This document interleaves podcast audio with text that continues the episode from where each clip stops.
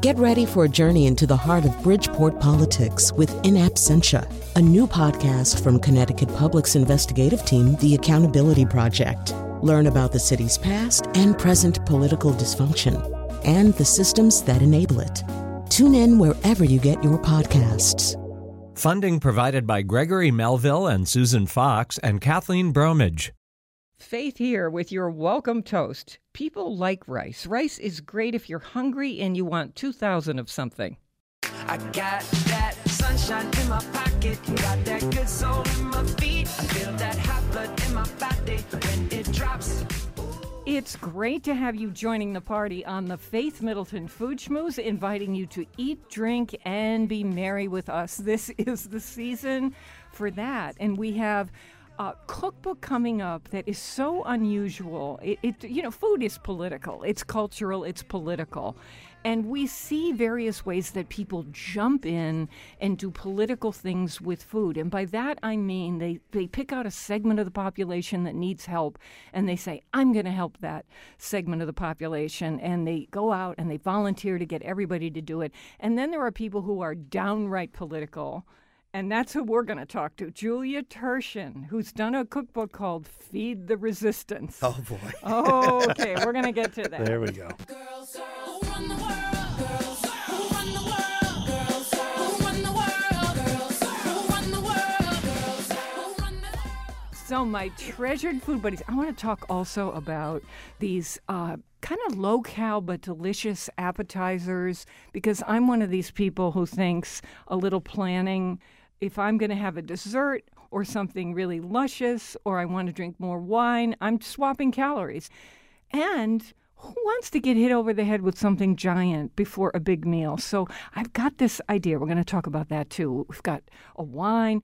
My treasured food buddies are here. You know, I'm madly in love with these people. Senior contributors Chris Prosperi and wine broker Mark Raymond. Our senior producer is Robin Doyen Aiken. Hey, everybody. Hi, Faith. Hey, Faith. so here's appetizers are so much fun to have because Oh, yeah.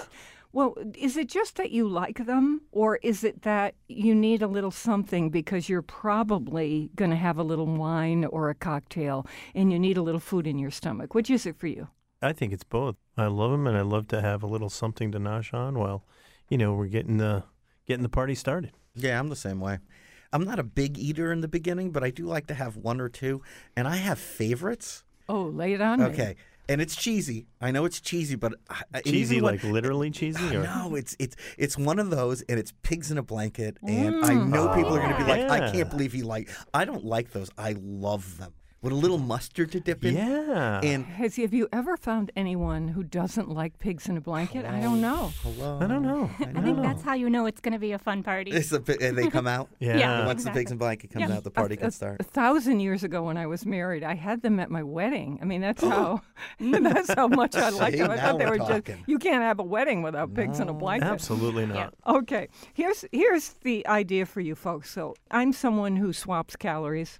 And I'm also someone who doesn't believe this is kind of a Julia Child thing where she would put out goldfish no matter what the meal was, no matter what the occasion, a bowl of goldfish, the little fish crackers. That's it. That's all she served with drinks. And really, essentially, that's all you need. They're terrific, and there you go. So, my thing is don't fill people up on a lot of crazy, crazy stuff unless it's mostly an hors d'oeuvre party. Then that's a different story. But this is just me. I'd rather put my, you know, I try and think a little bit. Who doesn't gain weight over the holidays? So I'm trying to think of, well, if I'm going to have dessert or I'm not going to have dessert. So there's this idea of taking little glasses. I, I don't know if we talked about this before. I don't but think so. Taking little glasses and putting a dip in the bottom of the glass. And then you put your cut up vegetables, you know, stuck right into the dip, which is like one to two inches in the bottom of the glass, say two mm. inches. And it could be a hummus, it could be a sour cream dip, it could be a yogurt dip, whatever you want, a salsa, whatever you want it to be. And then you stick in either the, the carrots or the endive, the onion, the pieces of strips of chicken, whatever you want in your cup that these people hold. And they just walk around. So a drink in one hand and this in the other, and then they dip it in. It's not too much food because you're going to have a big meal, presumably. Yeah. And also, it means I get to have dessert. That's another advantage. You just came up with individualized crudité. I love it. Yeah, Because, uh, you know, those big platters people put out, I just feel so bad for the platters Yeah. because they, they look gorgeous and they have all these beautiful vegetables on it, and people like grab a carrot and walk away, and you're like that. And then at the party, everyone's being ushered into the dining room, and the dinner's being served, and you look back, and there's nothing taken off the platter except for maybe two carrots. This way, you're eating it, and you got your own little dip, so now you're not worried about people double dipping.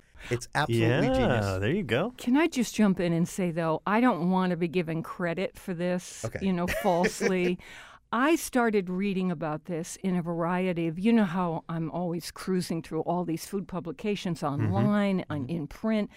And I started stumbling on some people who were doing this. So this is not an idea that's original to me. I just love the idea that these other bloggers and journalists came up with. So I just want to be fair. Yeah, You know, yeah. fair It is about a the good idea. It inspiration. is. It's a yeah, great it really idea. is. Good idea. So, I mean, I have put out a platter of bacon.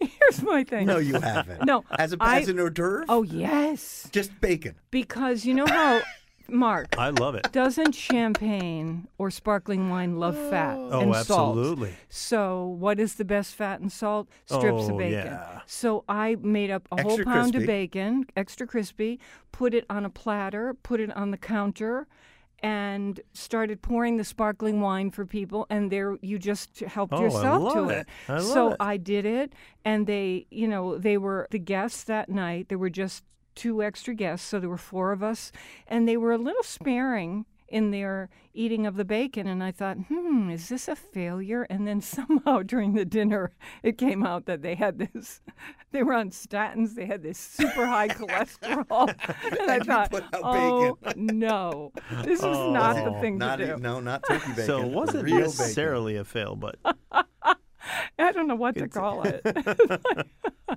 this is the new form that has to go out before dinner.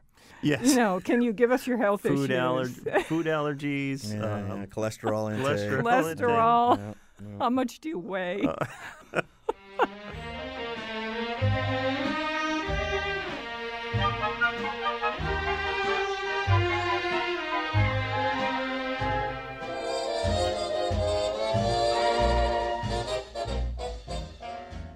Um, so, around the holidays, what's your vibe? Are, are you so crazy busy that everything gets done at the last minute? Are you planning people? What What is happening? Oh, I'm man. last minute. I'm- I am so I am I'm- so last minute. I'm the reason the stores are open Christmas Eve till like two in the morning or whatever. I am that guy. Are you I'm the- with you. I'm with you. You are too, Yeah, Mark? I am, yeah, so I In am. terms of food, also. Everything. Yeah. Yeah. I mean, wines for me. I'm lucky. Wine's there already, so Yeah. it's it's not. Because of what you do. Yeah. So, So, you're, I'm you're not, not, planning it. You have I'm not it. planning You it. have a bunch have to it. choose Yeah. from. So, Okay. but if I I want something special and I don't necessarily have it, then yeah, I have. It takes a little planning. Can I ask you what you start with? Do you start with the wine? I, my, my dear friend Bob Finn at Mount Carmel Wines, he starts with the wine and builds the meal around the special wine. What do you do? Do you do the reverse? I do the reverse because we have traditional foods that we serve. So I'm always trying to think of different wines to pair. So my my mother-in-law she makes these uh, cannellonis. It's a crepe that's stuffed with ham and ricotta and chicken, and then there's a red and white sauce that's served over the top of it.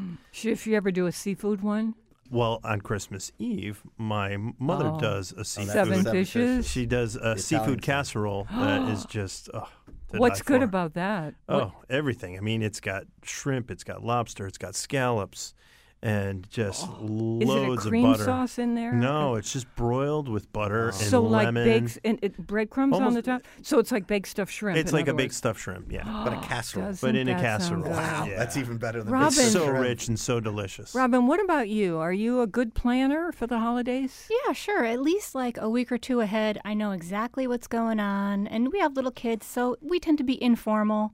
Um, one year we even did it was a mild uh, winter, so we smoked a pork shoulder outside and had pulled pork for Christmas That's dinner. good. And That had you planned awesome. that ahead of time, or was this kind of a last minute decision? Well, we, we had to plan ahead of time because we had to make sure that the weather outside was going to be mild enough that our pork would cook in a good amount of time, you know, 12 hours or however long.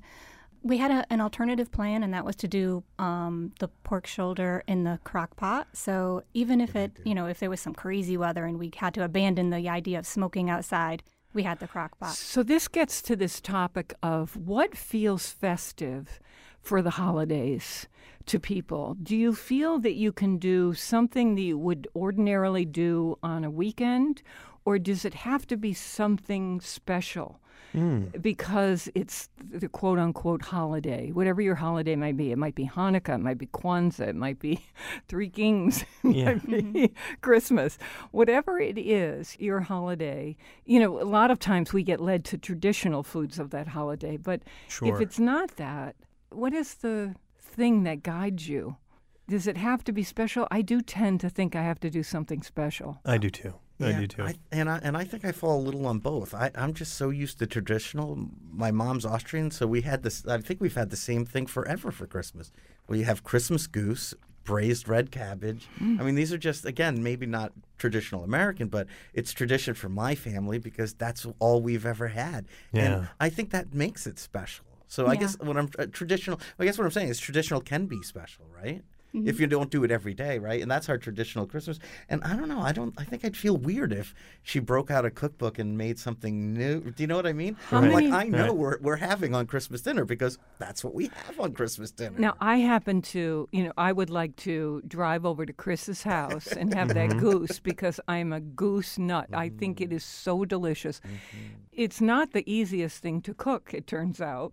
But but Chris, and it's there's not a tremendous amount of meat on goose. So does your mother cook a couple of them to feed everybody, or does the one goose The go one goose goes around, and yeah, we have other things, and, and that's the thing. You have a lot of sides, and Right. just- So that's the reverse of how we Yeah. do it. We do it with it. The, the um, protein is the primary thing, the meat, Ah, yeah. and then the sides are secondary. And you're saying at your event, there's not so much goose, so Yeah. that's maybe secondary, secondary and the to all sides, are primary. And then the and then the goose is special because you have a couple little slices and and it is really filling, right? Goose is very it's high in fat and it's Yeah, just so yummy. rich.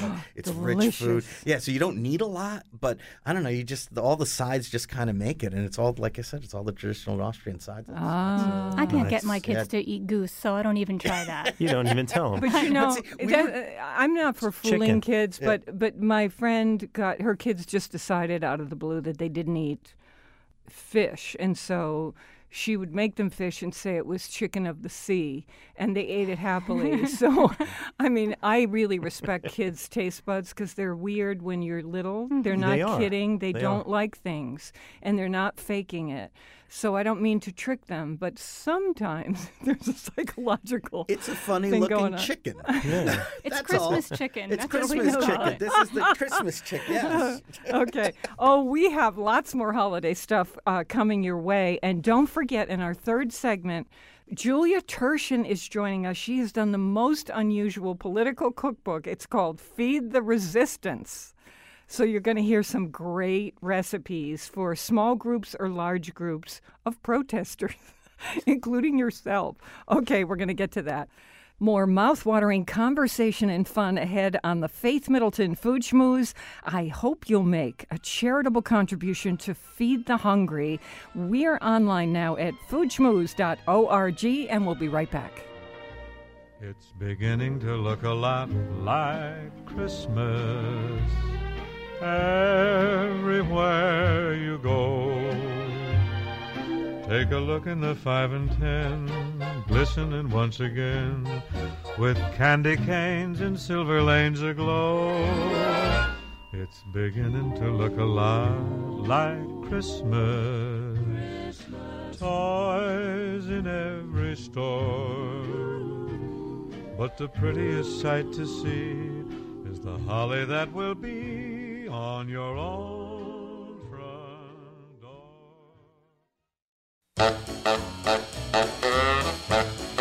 Beans and cornbread, beans and cornbread, beans and cornbread. Beans and cornbread had a fight. Beans, Beans knocked cornbread out of sight. Beans. Cornbread said, Now that's all right. Beans. Meet me on the corner tomorrow night. Ah!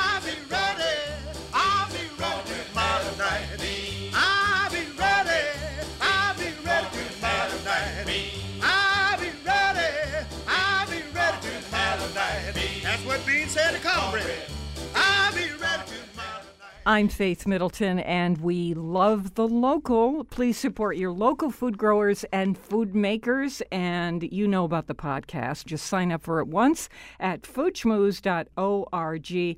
While you're there signing up, you will also see our curated food, wine, and cocktail recommendations. So have a look at that. We've got a wine tasting ahead for you. And once again, it's a vineyard in Chile. And we can find some not only affordable wines, but wines that are made in the old fashioned way, in a kind of handmade way, where the grapes are hand picked and they're not doing crazy things or putting in crazy additives. And that's what this wine is. So it's a Santa Carolina. Cabernet Sauvignon goes with so many kinds of things. This one is a reserve familia, they call it. Mark Raymond discovered this for us. Mark, tell us about it. So this is a wine that uh, comes from very specific vineyards in Chile. Um, some of their older vines and spends a little bit more time in oak um, than their classic Reserva level. So this is Reserve de Familia Cabernet Sauvignon.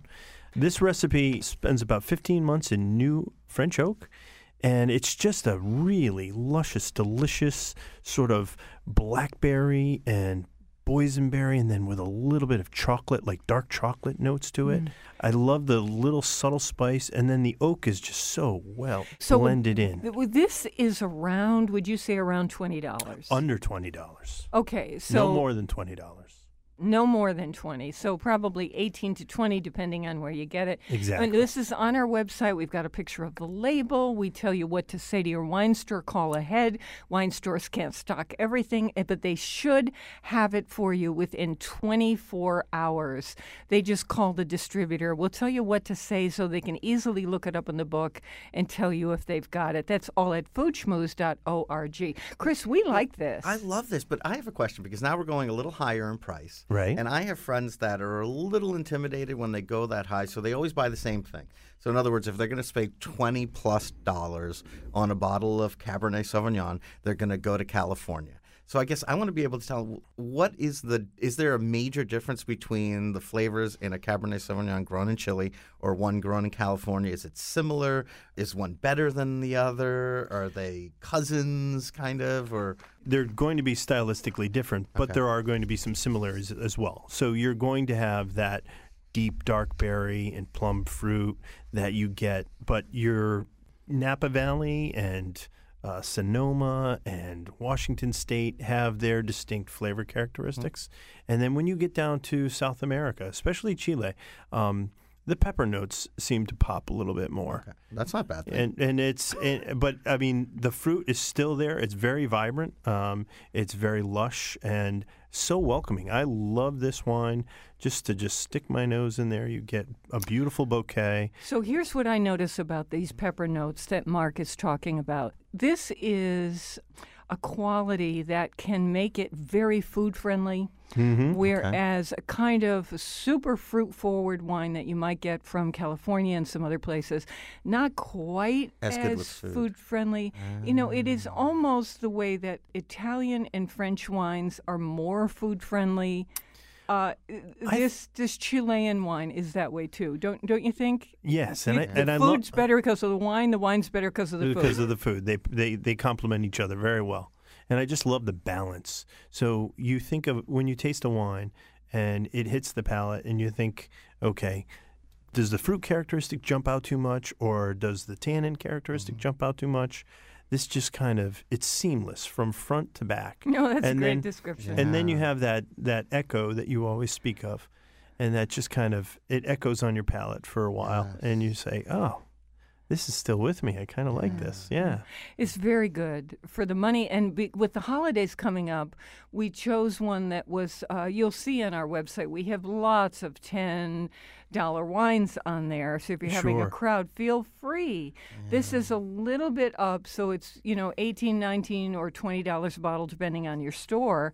And, um, it is uh, it's nice for the holidays i think if you're having uh, just a few people over or just the two of you whatever you want i think that's a good price point and it's good quality so santa carolina go to foodschmooze.org i want to talk with the three of you about this story that was not so long ago in the new york times and it is the earliest record of wine being made that they have found so far. And here's what happened in. Georgia, in Okay. in the Russian region, in Georgia. This is in the South Caucasus Mountains between Europe and the Middle East. This is now apparently the first evidence of the first humans to conquer the common grape. And they just learned that uh, dating back to 6000 BC, they found some sh- uh, pottery stuff. Yeah. And suddenly they, they took it to the University of Pennsylvania and they analyzed it with this, you know, kind of Star Trek spectrometer thing. and I'll be darned, it dated to, before that it was 7000 BC. This is the first time 6000 BC. Wow. Traces of it on the pottery. Yeah, people were enjoying wine for oh, like a thousand more years than Then we Than thought we they thought. I mean, it's that really makes me happy knowing that. Yeah, they they celebrated. that makes me happy. Makes me that. feel good about Yeah. drinking. Yeah. I, And I doing mean, what you do, Wine. representing wine. Yeah. yeah. somebody said, uh, you know, when they were doing this, there's always a, um, a, a no person, and they said, you know, they could have been just having uh, grape juice, but I, I think no, No. no, they're they're not. They are they were making wine. Mm-hmm. It's very it's very clear, and it was on many traces of the pottery. So they think there were these vessels that they kept this wine in.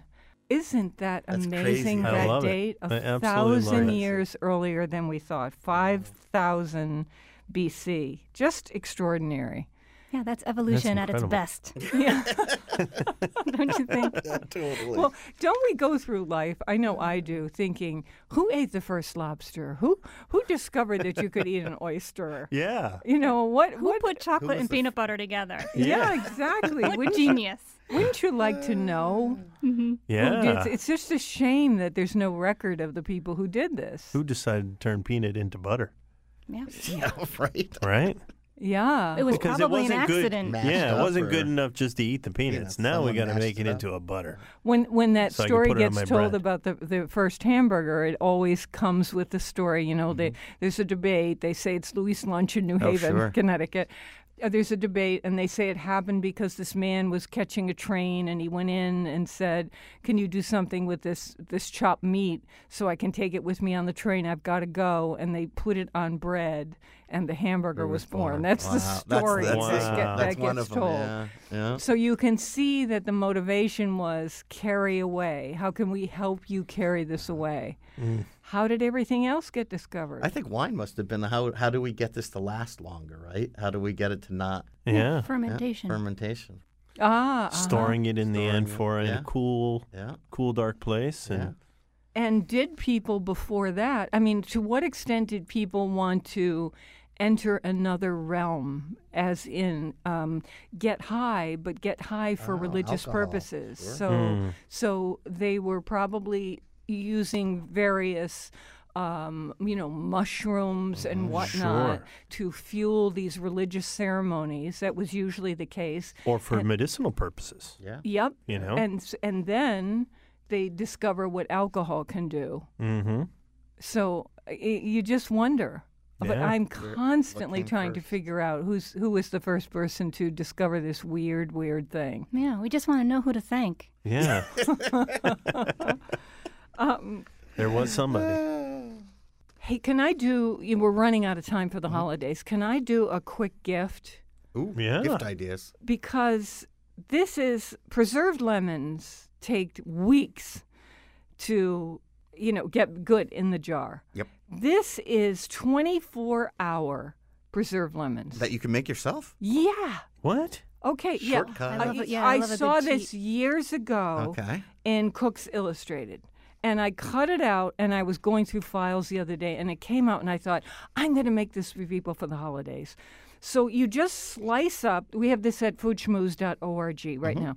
You slice up some lemons, very thin, and in a bowl you toss them with a few tablespoons of sugar and salt, and then you just stir in a certain amount of extra virgin olive oil. We give you the recipe.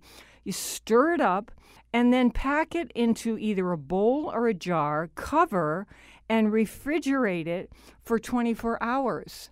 You can then put a label on that and give it to people, and they can chop it up, put That's it awesome. in with their fish, their rice, their Wow. chicken. I always see recipes have- for it, and I never have them on hand. And I'm like, oh, that takes weeks to make. and or I don't also so go out and buy 'em. expensive to Yeah. buy. Yeah. I buy them and Yeah. it kills me every Yeah. time, but they're so good. Are they as good as the long preserved? No. Who cares but at they're point? very good. They're very, very good. So, um, 24 hour preserved lemons as the ideal gift at foodschmooze.org. Yeah, me too. Love it. Mm-hmm. Gonna do it. I'm gonna do it. A food food's always been my gift. I just made um, sauerkraut. Mm. Oh, so now I was am going to getting, say yeah, I that, made Chris. Sauerkraut, You a usually big give batch, sauerkraut. and then I already bought my jars. Um, my chef made hot sauce.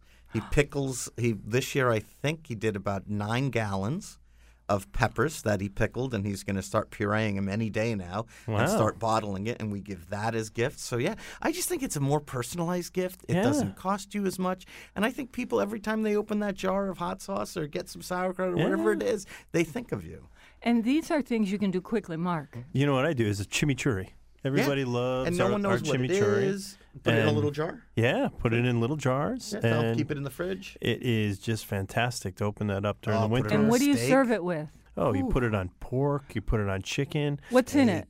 Oh, it's got parsley, it's got garlic, it's got smoked paprika, it's got lemon zest, red wine. Well, sometimes I use uh, balsamic vinegar, but some sort of vinegar.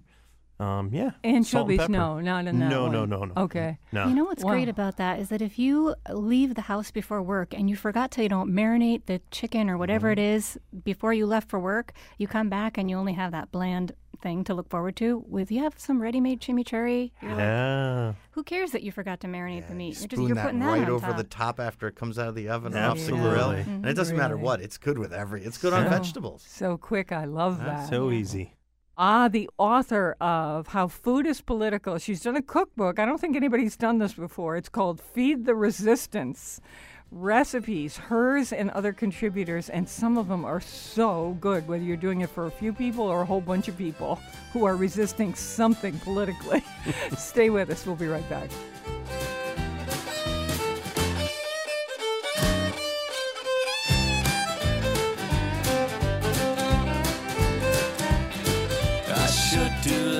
Those Christmas cookies, sugar.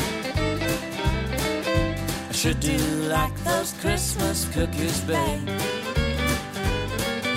The ones that look like Santa Claus, Christmas trees and trails, y'all. Should do like those Christmas cookies, babe. I should do like those Christmas cookies, babe.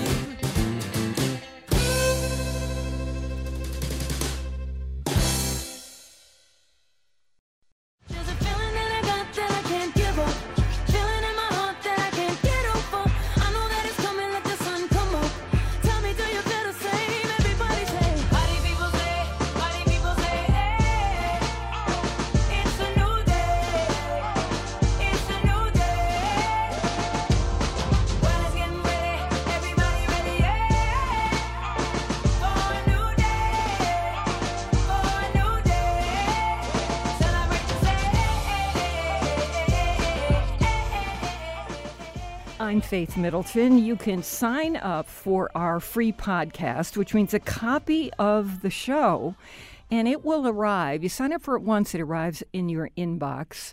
Uh, You know, if you know this already, forgive me. There are people who don't know how this works, so you just go to foodschmooze.org. S-C-H like school, M-O-O like the cow, Z-E, foodschmooze.org and sign up for it just once and then we don't bother you at all. We just want you to be able to listen on your time. This is why more and more people are signing up for podcasts.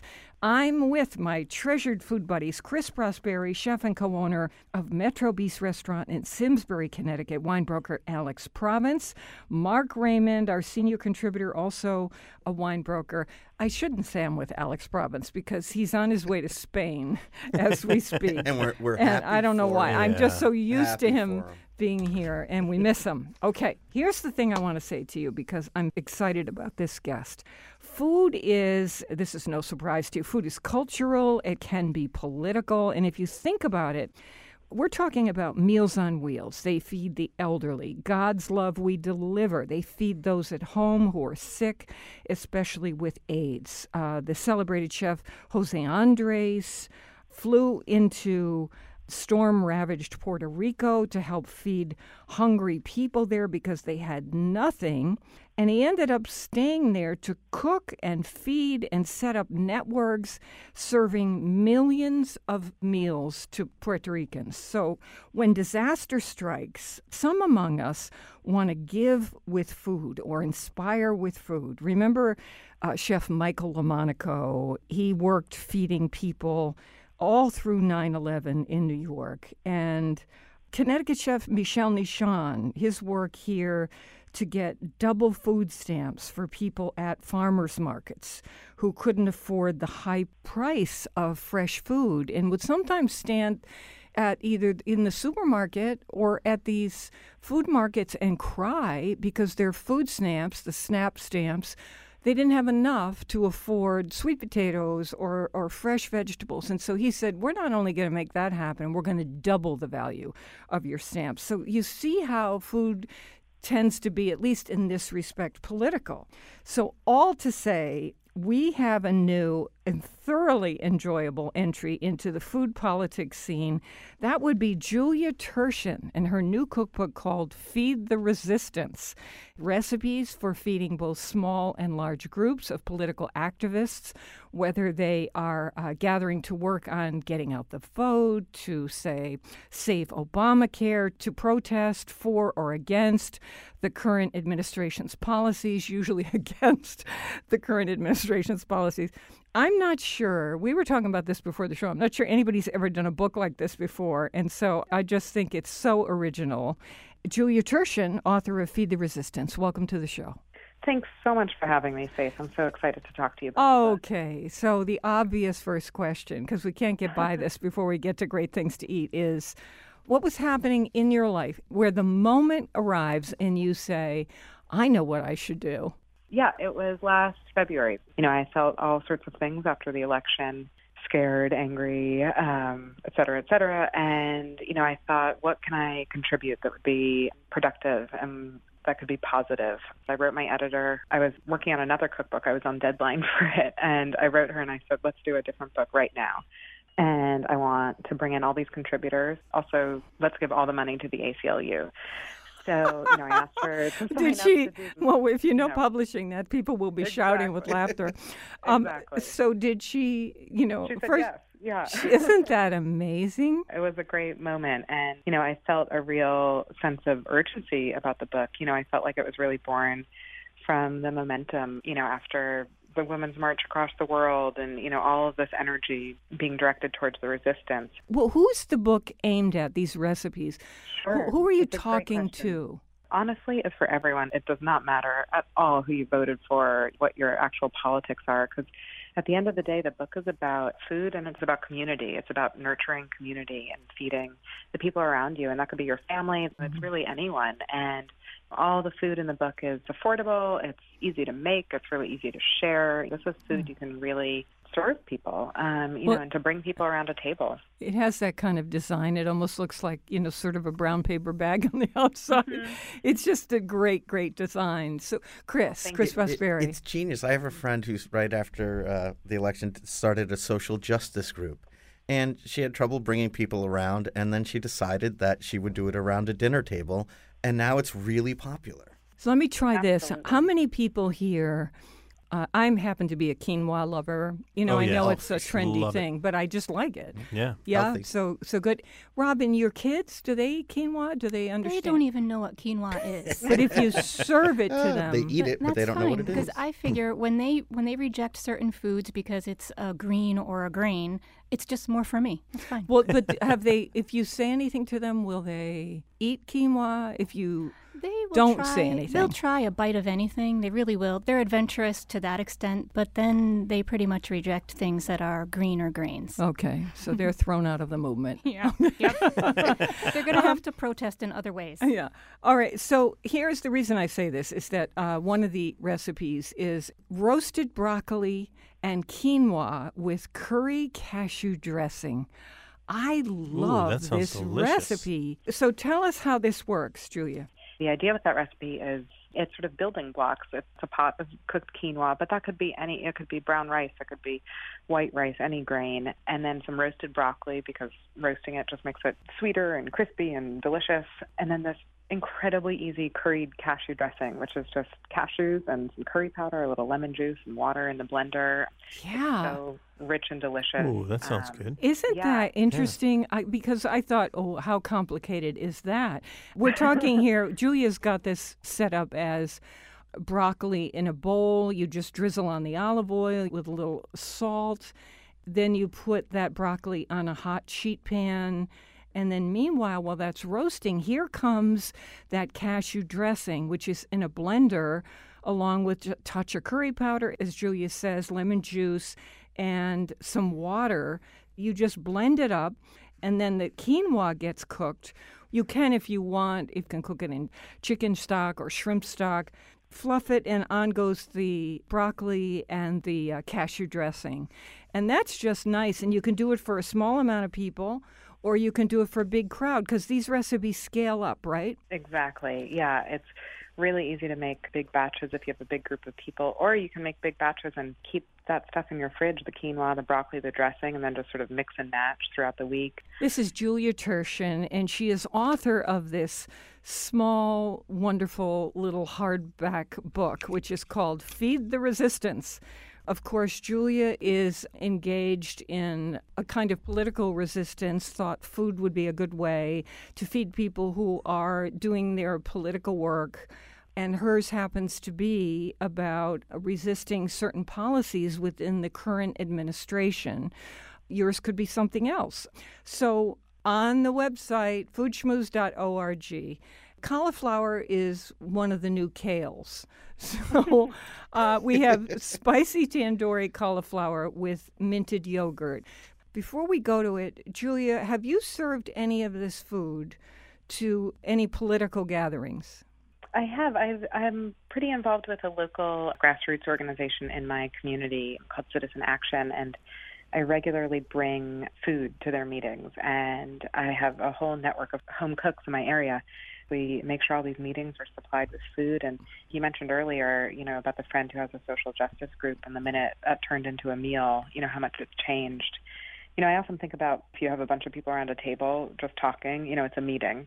but if you put food on the table, it becomes a meal, and and everything changes. You know, the um, body language Mhm. changes, the interactions change, and Yeah. so yeah, bringing food to political meetings is it's really helpful, and it just really is a it's a very tangible way to support the important work that's happening. That's about supporting communities and about civil rights and Chris I, Raspberry. I like the the recipes have have like soothing kind of quality too, and I think in this time that's really needed.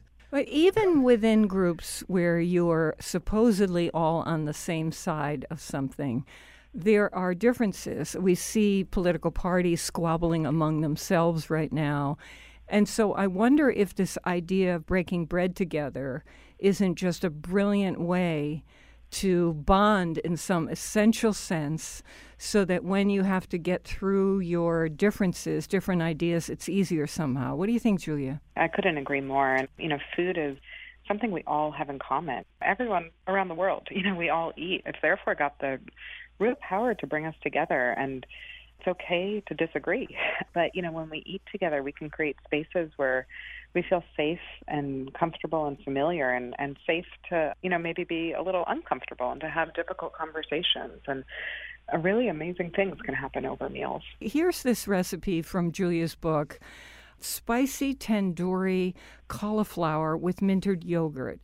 Indian spices can be intimidating for people, but when you look at this recipe, it's not intimidating. And so, what am I talking about? Greek yogurt, and then olive oil and garlic and uh, turmeric and cumin and cayenne pepper for a little snap, some salt and the fresh cauliflower that you cut into florets, a little squeezed lemon, or you could use lime juice, uh, some mint leaves. And then what happens? We've got an oven going at around 425. You got a sheet pan in there, and you want it to heat up with nothing in it. Yeah, exactly. You heat up that sheet pan because a tandoor is a is an oven. It's a type of oven that gets incredibly hot. You know, most of us don't have them in our Western kitchens, and uh, you know, just to mimic that kind of heat, you know, you crank up the oven, you get that sheet pan already hot. So when the cauliflower lands on it, you know, it sizzles almost like a skillet. Meanwhile, you mix those spices and aromatics, the ginger and everything into the yogurt, and you coat the cauliflower in the yogurt, and then you put that spiced and yogurt coated cauliflower straight onto that hot sheet pan.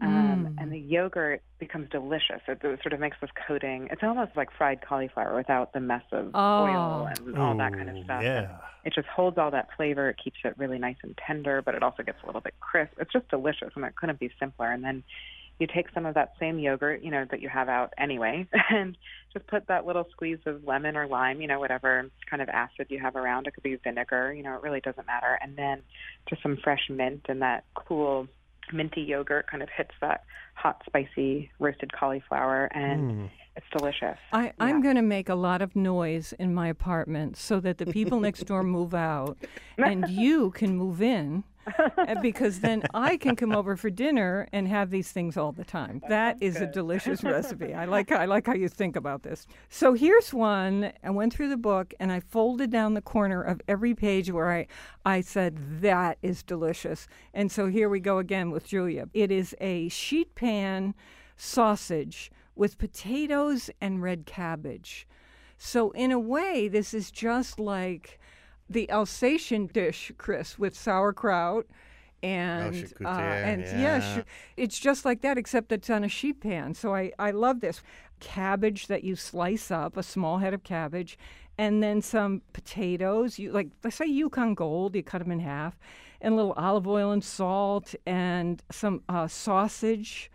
I'm so glad you picked this because it's such a great example of an easy and comforting recipe. Again, not expensive, really satisfying. And roasted cabbage is delicious and very underrated. Hmm. And yeah, you slice the cabbage and potatoes and you roast them for a little bit because they take a little while to cook and you start to get them soft and everything. And then you throw some sausages on top and roast them and the extra fat and everything that comes out of the sausage mixes in with the cabbage and potatoes. Um, you have one pan, but everything goes on. It's very easy to clean up.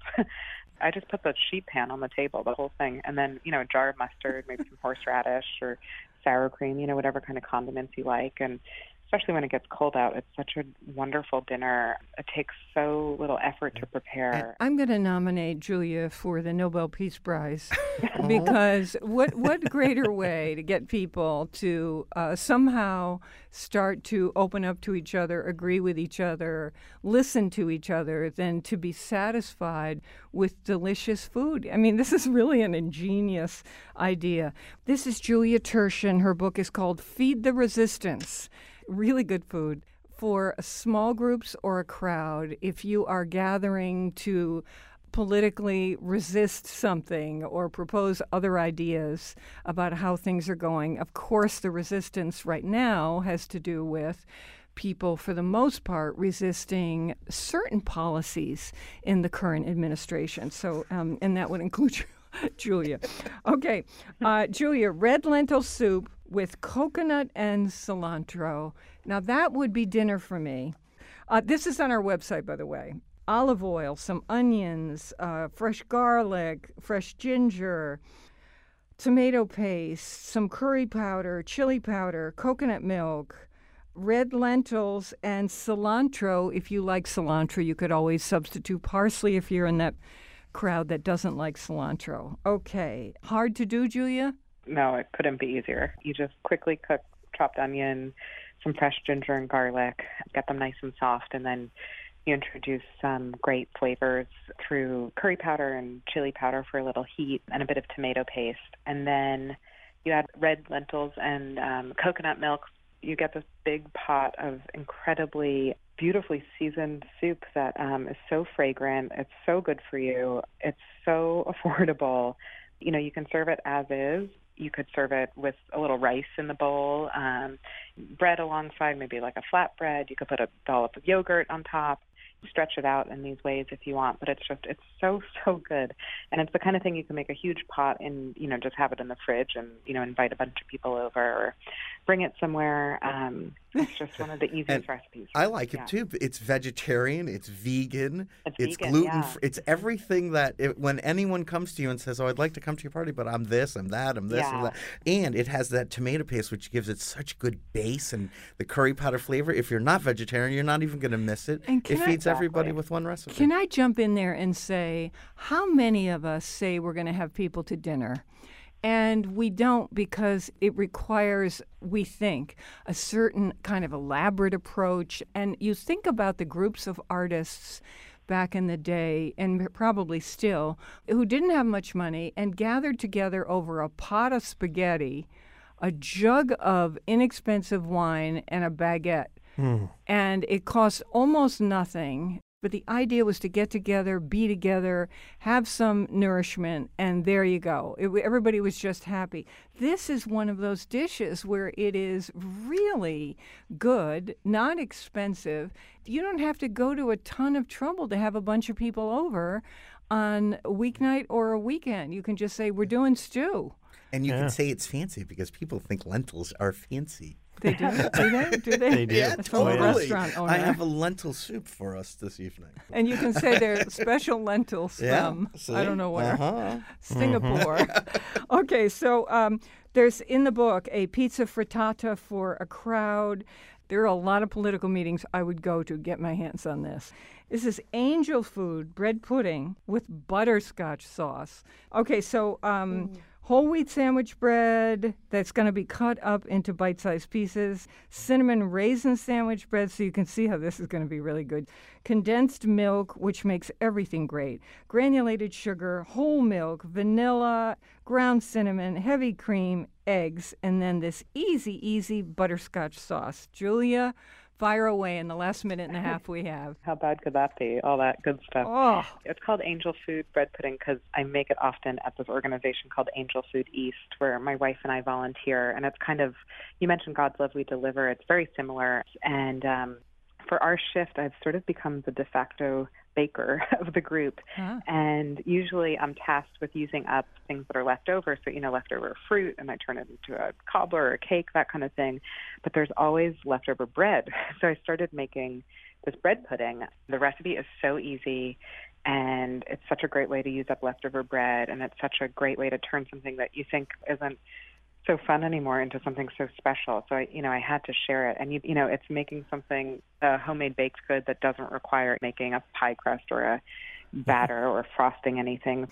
You How simple whisk is that? together, Doesn't Make like get an easier easy than that. custard. Seriously, Yeah. if someone came up to me in a van and said, I'd like to drive you to the polls to vote, and I have this warm bread pudding in the van. I mean, honestly, I would be just saying, "Oh my God, I this could see is Faith such in her a neighborhood next election. politically." She's got it in her trunk. She's like, anyone want free bread pudding? I will take you to the polls. It honestly, it's just such a good idea for organizing people. I don't know why we don't do this more. We've got hot brownies, we've got popovers. If you want people to jump on the bandwagon and feel inspired, this is just a genius idea, Julia. Feed the resistance. Recipes and ideas for getting involved because there are lots of tips in the book along with these recipes. And there are ways where you can think about your individual involvement making a real difference. Julia, thank you so much for being on the show. Thank you so much for having me. Keep uh, cooking and keep working. Julia Turshen, Feed the Resistance. We're on WNPR Thursdays at 3 and again at 9 p.m. and then Saturdays at noon. Weekdays, listen for my 60 second food schmoozes. You know our slogan never eat more than you can lift. In New Haven, I'm Faith Middleton.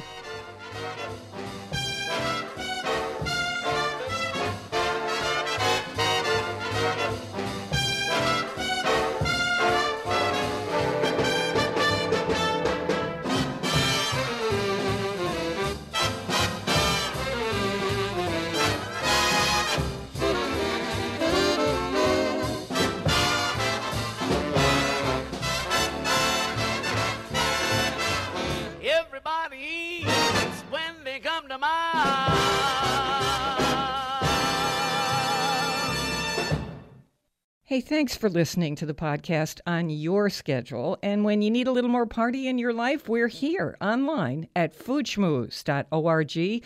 And we hope you'll talk with us on Facebook. We're at Faith Middleton Food Schmooze.